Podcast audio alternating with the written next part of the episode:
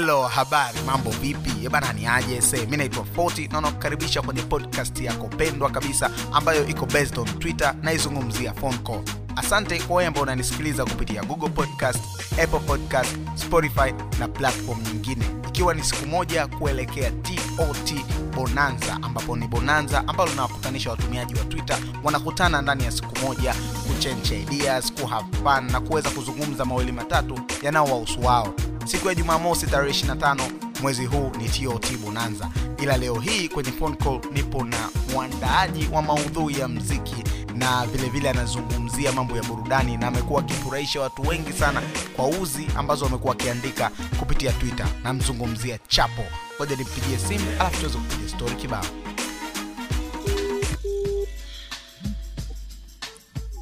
Halo, salama vipi? Naitwa foti napiga simu kutoka phone call natumai naongea na chapo. Yes, yes. Naambia ese mambo anasemaje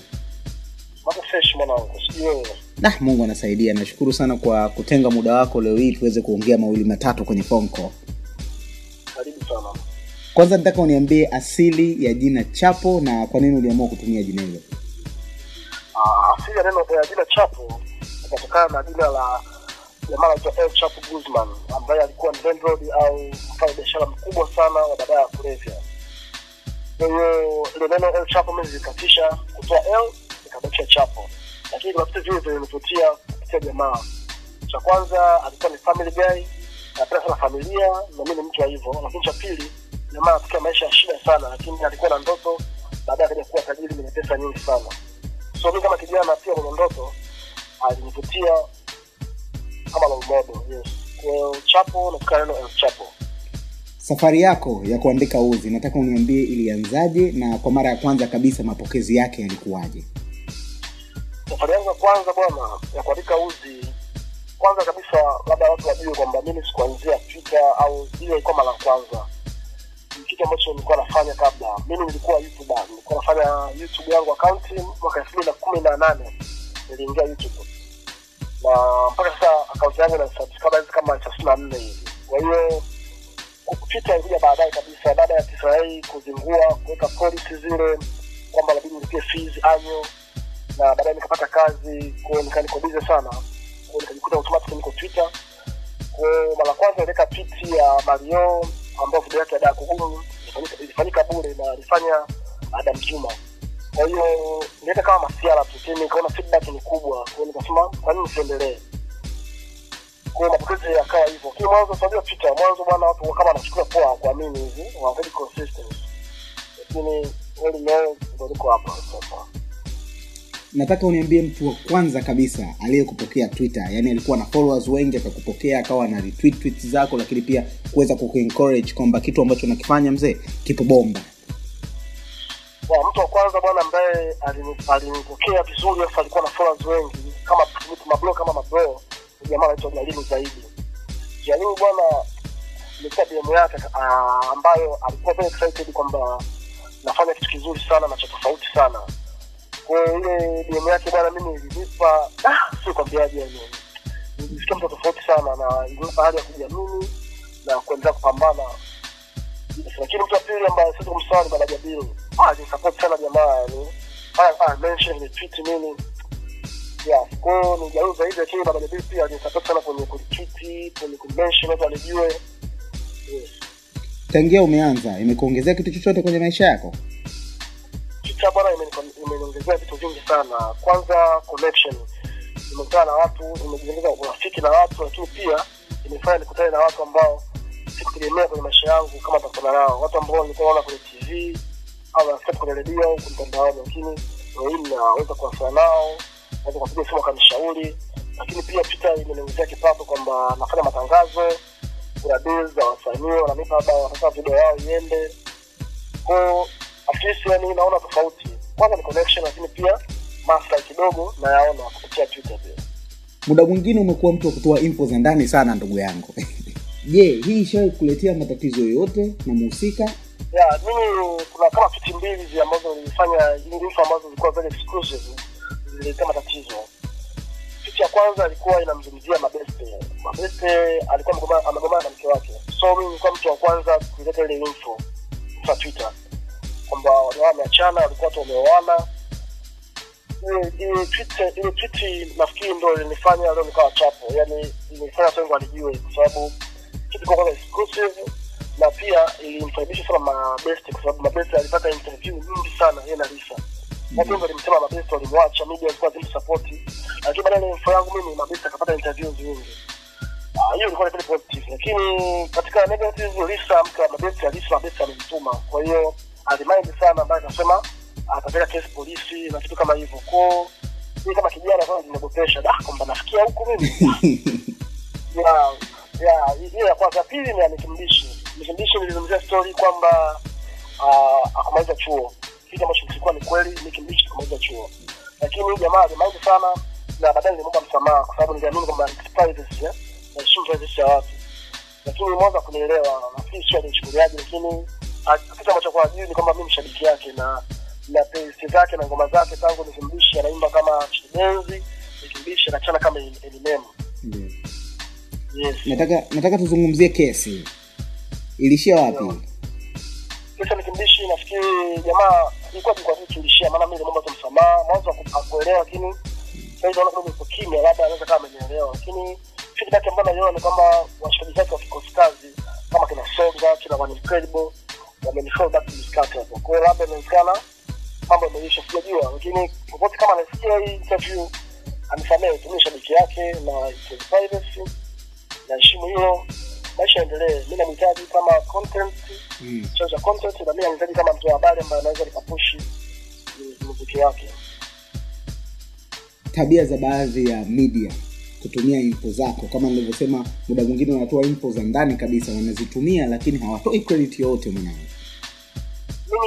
binafsi bwana inaniumiza sana. Na ndo sababu nanifanya mimi kidogo kwa sasa nimepunguza kuandika sana uzi kwa sababu mwisho siku inaniumiza kwa sababu nafanya kitu alafu sioni the feedback ya mtu anatumia concept zangu alafu hakuna content au kunipa credit au hata kunicheki tu.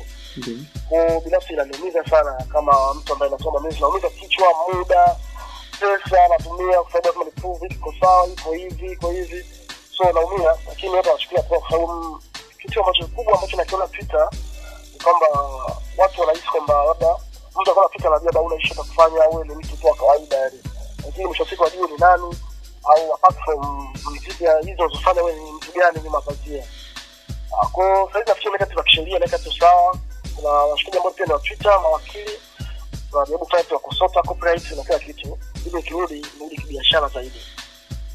Kama kijana unadhani ni muda upi sahihi kwa kijana wa kike ama wa kiume kuoa ama kuolewa na kuanza familia? Uh, kama kijana bwana hakuna muda sahihi. Lakini kuna kitu kinaitwa willing. Yaani kuna sauti ya ndani inakwambia bwana mzee bidi uoe mm. kwa hiyo mtu mtu kwenye ndoa utaki upangiwi na mtu yeyote kwamba bwana uoa ushafika umri hapana. Kuna watu wanaoa umri- umri kabla na kuna watu wanaoa muda umeenda. Cha msingi tu ni ile willing yako. Nafsi yako nakwambiaje kwa sababu ndo watu wawili ndio. Baadaye una kumlaumu yes mtajilaumu mwenyewe. Kwa hiyo sababu ya ndani ikikwambia bwana oa unaoa olewa unaolewa. Lakini sio kuna factors au sababu nyingine. Ni willing yako. Wewe umeoa? Sijaoa bado. Una mtoto? Hapana sina. Unasubiri nini sasa ndugu yangu sijui chochote. Muda tu sasa ikifika mtoto ni baraka. Na kwa mi na mwenzangu na maana tumepanga kwamba mtoto wetu kupata mtoto wetu ba mdafani au tukiwa ndani ya ndoa hivyo kwa sababu sitaki mwanangu aje kamaisha bitie kitu ambacho mimi kama kama wa kwanza kwamba mimi ni family guy hizo yeah. kwa hiyo nataka mwanangu yani wa- watoto wa majirani. Mm-hmm. wa, wa, waone wivu mwanangu. So mwanangu ajue kwamba alizaliwa na mimi kama kijana pia nataka sasa hivi tuzungumzie mambo ya ujana ujana sasa. Kijana mwenzangu wewe. Hivi nafikiri nini kimefanya vijana wengi kutangaza nia ya kuongoza lakini pia kushika nafasi za ubunge safari hii? Okay. Cha kwanza ni kumbo.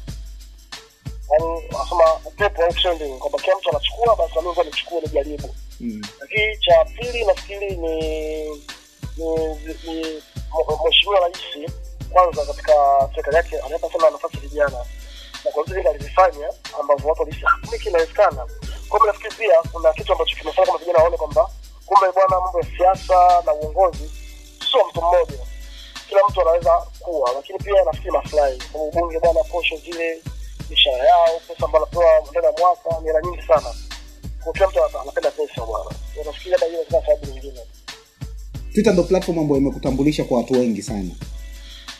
Ila tarehe nne mwezi wa nne kama una kumbukumbu nzuri uliamua kujiongeza mpaka zile pande za insta. Ila kwa sasa kule naona kimya tena nini tatizo mzee? Ya, mzuri sana. Unaona na kabisa. Hata sikumbuki tarehe lakini kazi yako. Ya mimi bwana niliamua kwenda instagram. Kwa sababu kwa sababu feedback na maoni ya mashabiki kwamba bwana kuna watu wako fikra, lakini wanahitaji wanahitaji nani maudhui yako au content zako au taarifa. Unaonaje tena kwenda instagram? Nikaona ni wazo zuri nikaingia instagram lakini mimi bwana kiukweli sio mpenzi sana wa app ya instagram. Na kama nilivyokuambia kwamba kuna mimi nafanya kazi ni mwajiri wa serikali. Kwa hiyo na kazi nyingi sana nakuwa bize siwezi kuoperate kuna huku na huku lakini kitu kizuri au taarifa nzuri kwamba niko katika hatua za mwisho kukamilisha kila kitu kiwe very professionals. kwa hiyo nitakuwa na watu wanafanya kazi hizo uh, twitter instagram youtube na kwenye platform zote za streaming Mm. kwa hiyo nafikiri mashabiki ambao wako instagram wako twitter wakati mkaa kula kwamba kitu vizuri kinakuja na sio kila kitu ambacho kitakuwa kinaruka nitakuwa naandika mimi lakini kutakuwa na watu tunagawana ugali. ndio kweli kabisa yes but I hate instagram sio mpenzi instagram sababu gani zimekufanya uwe mtu wa kuto kuposti picha zako kwenye akaunti yako ya twitter Ah, okay. Mimi na post picha zangu lakini nazida uso. Ndio. yeah post lakini uso wangu sio kwa ajili kwa sababu mimi naamini kwenye content. Um, kwa sababu nilikaa na mshaji mmoja kaa anaambia kwamba ni mtu wa media wa redio kubwa tu. Akaniambia kwamba bwana siku hizi unaja kuwa na redio au uwe na tv uh, uh, yani ukiwa na content wewe umemaliza kila kitu kwenye maisha. Kwa hiyo mimi naamini kwenye content. Kwa sababu na pia privacy uh, kwa sasa na followers wengi wa elfu hamsini na watu wakinijua sasa sehemu tabata naweza kakosea sehemu. Unajua sio napiga picha kama mwanachafu alikuwa sehemu fulani anafanya hivi. Lakini mimi navyokuwa nyuma hivi kwa kama privacy ya kushia sura yangu au kutopost picha mimi inanisaidia kwamba kwa ataweza fulani mtu anakuwa naamua kuonana na chapo. Lakini cha pili ni kulinda privacy yangu mimi kama nini lakini cha tatu naamini kwenye content sio sura ya mtu. Au jinsi mtu alivyo kwenye profile picture yako ya twitter ndio. kuna picha ya msanii wa nigeria wa mziki namwongelea felakuti na hii imedumu kwa muda mrefu sana hapo. Kwa nini ulichagua picha hiyo na si picha nyingine? Uh, nafikiri ilikuwa- ni coincidence eh? ilikuwa ni bahati mbaya tulitokea mimi Mhm. nilikuwa na- na mtindo wa kubadilisha picha na avi na na ile eda kila siku kila Yeah. muda na update kutokana na matukio. Kama leo Tamara anafanya hiki amka samasa leo iweza iweza fanya hii ambacho Iwai. Na lakini watu kanashona kaambia inabidi uwe na identity. Eh, lakini bahati mbaya picha sana kuti niliweka tu kwa muda kama kawaida ya kubadilisha picha. Lakini katika kwamba watu kaipenda alafu siku nilobadilisha watu wakaambia usibadilishe hiyo ni kwa nikabaki nayo. Lakini ferakuti pia cha chingine labda ferakuti ni mwanzilishi wa mziki wa afrobeat mziki ambao umekamisha nigeria au afrika kwa ujumla. Kwa hiyo mimi kama mimi namheshimu ferakuti kama the founder wa mziki au baba wa mziki wa afrika. Mm. kwao picha ya ferakuti kuwa pale namheshimu na ni heshima kubwa kwa sababu ndio mwanzishi wa hiyo afrobeat ambayo ni nature ya mziki wa afrika. Ndio maana picha ya ferakuti iko pale na sidhani kama ikitoka labda baada ya muda kidogo. Watu wamekuwa wakimwataki sana Burna Boy mmoja ya wasanii ambao wanafanya vizuri kwa sasa afrika. Kwamba anamwiga sana fera ferakuti unadhani kuna ukweli wote? Yes hiyo ni ukweli. Eh, Ah, labda kitu ambacho tuwajui ni kwamba babu yake na na Banaboy alikuwa meneja wa ferakuti Mm. yaani leo nisema labda kuwa Babu Tale eh, awe baadaye ajipenda mziki wa Diamond. Sawa kwa sababu kwamba Diamond yani Babu ndo ndo kama babu yake na Banaboy kwamba baba yake babu yake alikuwa ni meneja wa Felakuti lakini pia Felakuti ndo mwanzilishi wa mziki ule wa Nigeria. Jamaa anapiga vyombo karibia vyote na ukizungumza afrobeat unazungumzia mziki wa Afrika. Kwa hiyo Banamoyo kuna kitu anachukua kwa kwa kwa kwa kwa kwa Falakuti, lakini cha kuongezea ni kwamba Bana Boy alikuwa apendi mziki wa Afrika. Bana Boy akapenda mziki wa hip hop, DMX na nani. So alipoamua kuamua kufanya mziki, aliamua kuchukua mziki wa nje na mziki wa Afrika akachanganya. So kuna vitu vya Kuti kwa Burna Boy vipo na hivi. Yes. Ambacho kitu kibaya ni ni ni, ni kitu kizuri kuchanganya muziki, Lakini Burna Boy ana mkufu shingoni wa Fela Kuti. Kwa hiyo inaonyesha kwamba kweli ni umoja wake. ukisema utaje wasanii wa kike ambao wamekuwa wakisaidia kufikisha mziki wetu wa tanzania kwenye platform kubwa nikiwa namaanisha international kwenye listi yako hutoacha kumtaja vanessa mdee. Hapo utazitaja international collaboration utataja nomination kwenye awards kubwa za kimataifa na kadhalika. Sasa nataka tuongelee maamuzi yake ya kuachana na mziki. Huo unalizungumziaje hiyo? Uh, mimi kama mdau au mpenzi wa muziki wa Vanessa na Bongo Flava kwa ujumla imenihuzunisha sana. Uh, lakini kwa sababu nafuatilia mziki na najua vitu vingi sana pia kwa upande mwingine kushangaa sana baada ya Vanessa kutangaza kwamba anapumzika au wanaacha muziki uh, muziki una vita kubwa sana kama ilivyo tu riziki nyingine za biashara kazini na vitu vingine Vanessa Mdee kama msanii wa kike ana changamoto kubwa. So Vanessa ni mtu wa media fulani. Vanessa anapambana yeye na media zake nyuma pazia. Na hiyo kuna vitu vinamrudisha nyuma kwa sababu kuna wasanii wa kike ambao wapo katika industry wako nyuma ya mzee. Kwa hiyo wote shindana nao. Kwa kuna zile fitna na vitu kama hivyo. Kwa hiyo Vanessa tunamuumiza kwamba anafanya mziki mkubwa lakini hapewi ile heshima. Sababu Vanessa hata hata anaanza mziki tu, alikuwa hasa mziki wa Kiingereza ule. Alisemwa sana. Lakini ndio alifikisha hapo. Kwa hiyo Vanessa ana heshima kubwa nje, lakini afu Tanzania hana heshima hiyo ambayo yeye alizidi kuipata. Vanessa hapati show za mikoani zile, unajua mm. sasa Vanessa na show ni Dar es Salaam, ni Nairobi, ni Rwanda, ni Marekani, ni Ufaransa. Kwa hiyo inaumiza, mcheza kwao atakuwa atunzwe nyumbani, lakini Vanessa atunzwe. Kwa hiyo imemuumiza. Ila kuna kitu, Vanessa atarudi tu. Hakuna mtu ambaye alisema ata- ataacha mziki akurudi mziki mzee ni addicted babu. Ya, kwa mimi najua kabisa tarudi. Anajipanga kwamba atakapo tarudi tu namwambia hivyo. wakati tuliongelea kuhusu profile yako ukaniambia kuna mshikaji uliongea naye na watu wakakwambia kuhusu kutengeneza identity yako tukagusia jambo la jambo la content Ndio. sasa nataka kujua mtazamo wako juu ya ongezeko la online tv na content zao je unadhani nini kifanyike kuimprove content ya media bongo Kwa cha kwanza mi nafikiri kwanza naongela na na ndio mziki nakuwa hivyo sababu source nyingi za content na watu wanapata taarifa. Lakini kuna kitu kibaya sana mtu anaita YouTube labda title nyingine na content nyingine. Vijana ni wavivu kwenye kusearch kufanya research na tafiti. Kwa hiyo kitu ambacho mimi labda nawashauri kwanza waachane na big story. Udaku sana. Ni kitu kizuri lakini unaweza kusema baada Diamond labda alikuwa anabeti na Hamisa wakaachana. Good story.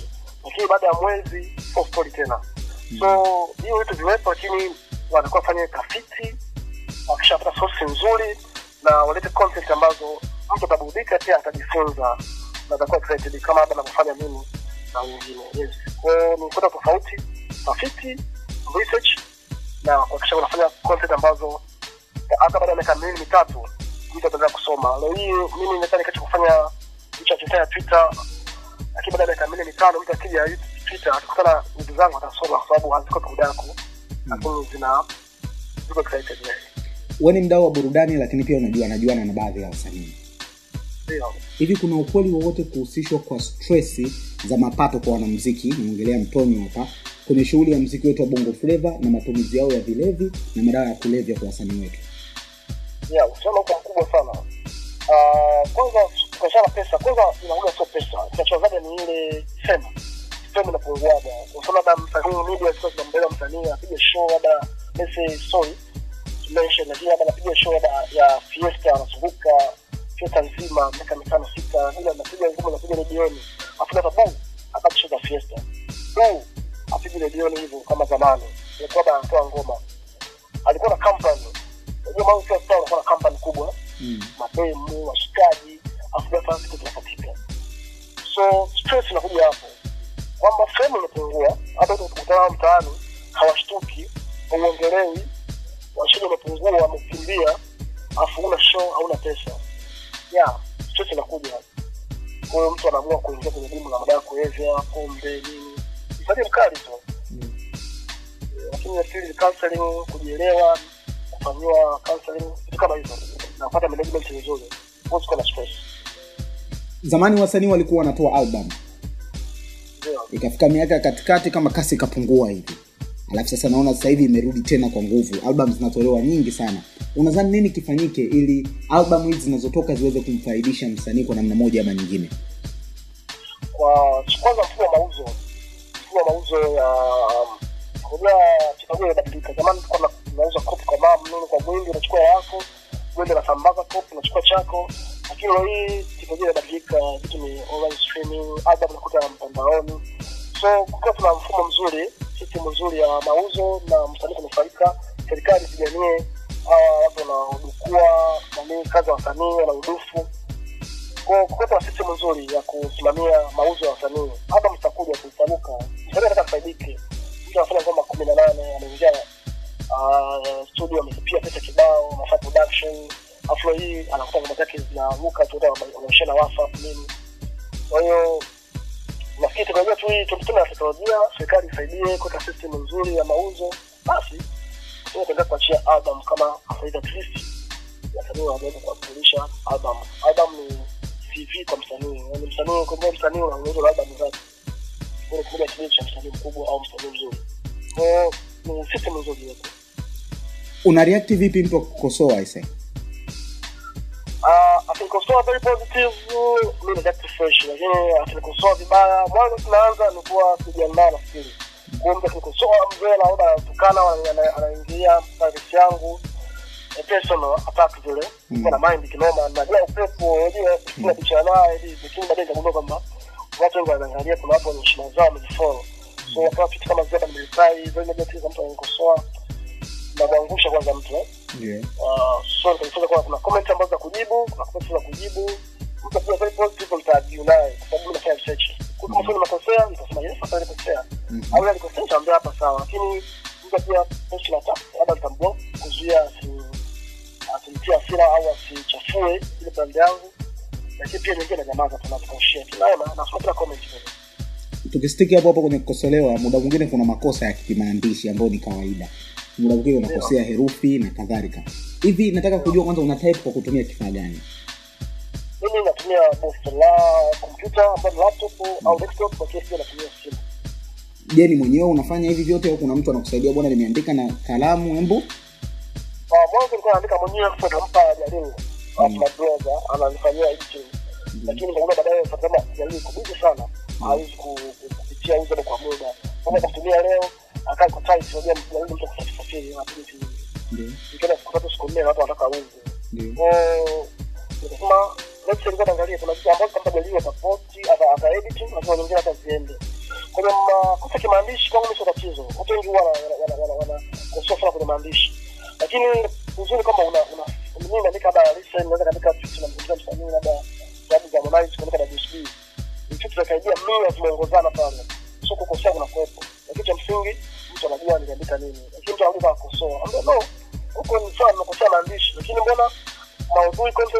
inafuna uzungumziaji yes kwa kukosoa kukosoa kupo binadamu ndio. Naandika tu ndefu yes kwa hiyo ipo lakini kama kusema baadaye nitarudi vizuri very professional kuna makosa yoyote na so nitaweka vizuri kwa wakati na muda sahihi kabisa kwa maoni yako kama mzalishaji wa maudhui ya mziki miaka ishirini ijayo unaiona wapi bongo flava? Itasonga mbele zaidi ya hapa ama tutakuwa kuna mabadiliko zote hizo zinawezekana ukufuza itashuka au itapanda cha msingi nimezungumza misingi mizuri. Misingi mizuri kwamba kama bongo flava kupanda kwa miaka ishirini ijayo itapanda itaenda mbali. Yani afrika inawezekana bongo flava ikae kwa hivi kutoka mziki wa nigeria na south africa.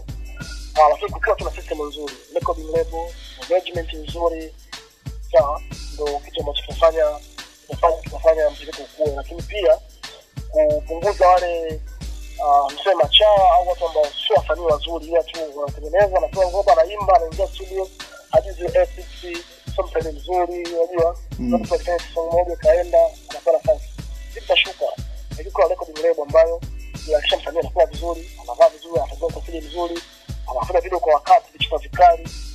Kuna panda unaenda. Msanii anakuwa stress kazi yake ni kuandika lakini msanii wewe meneja wewe au meneja mshadi wako tu. Leo mimi nitaandika nini mshadi yangu 40 40 kwa meneja yangu. No fiki so mziki biashara. Kwa nzuri management nzuri nafanya tumefika mbali. Unajiona wapi miaka mitano mbeleni hasa kwenye malengo yako ambayo umejiwekea? Uh, katika upande wa uchezaji maudhui au mwandishi najiona najiona mbali sana.